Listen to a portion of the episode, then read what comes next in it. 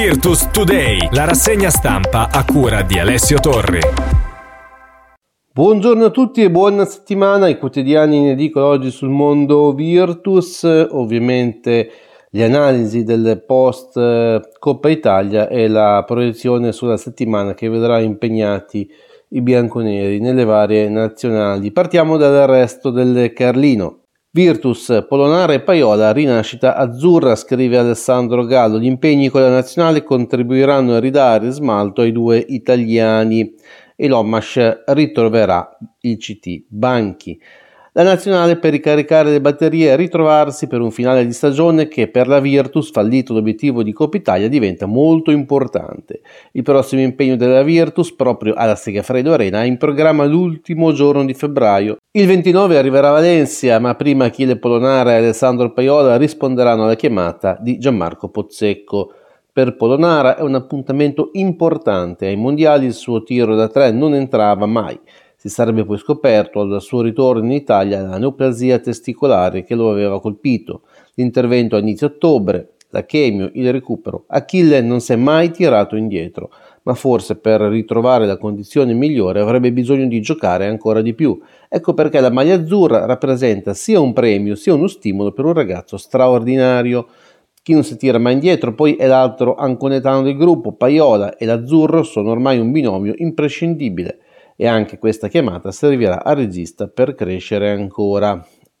Poi ancora, dato che Pozzecco, qualora si arrivasse ai giochi, potrebbe anche provare a solleticare tanto Capitan Marco Bellinelli quanto Daniel Hackett, ci sarà un altro tra i tanti nazionali che avrà un trattamento speciale, già perché Richard Romaz in Lettonia ritroverà il suo CT, che sarebbe poi Luca Banchi, e probabilmente in, nazionale Lomas avrà maggiori opportunità di quante non ne ha avute finora in bianconero. Passiamo ora al Corriere di Bologna con la bella intervista di Luca Aquino, l'ex capitano bianconero Renato Villalta che fa il punto post Coppa Italia sul discorso delle sorprese, no, non sono sorpreso sul piano di risultato perché purtroppo sono anni che le sorprese in Coppa Italia sono all'ordine del giorno, anche quest'anno non ha fatto eccezione, peccato sia successo alla Virtus su come si reagisca a questa situazione, bisogna resettare il più presto possibile e pensare alla prossima partita. Per fortuna c'è la sosta, con il tempo tutto si affievolisce e in palestra lavori su tutti gli aspetti.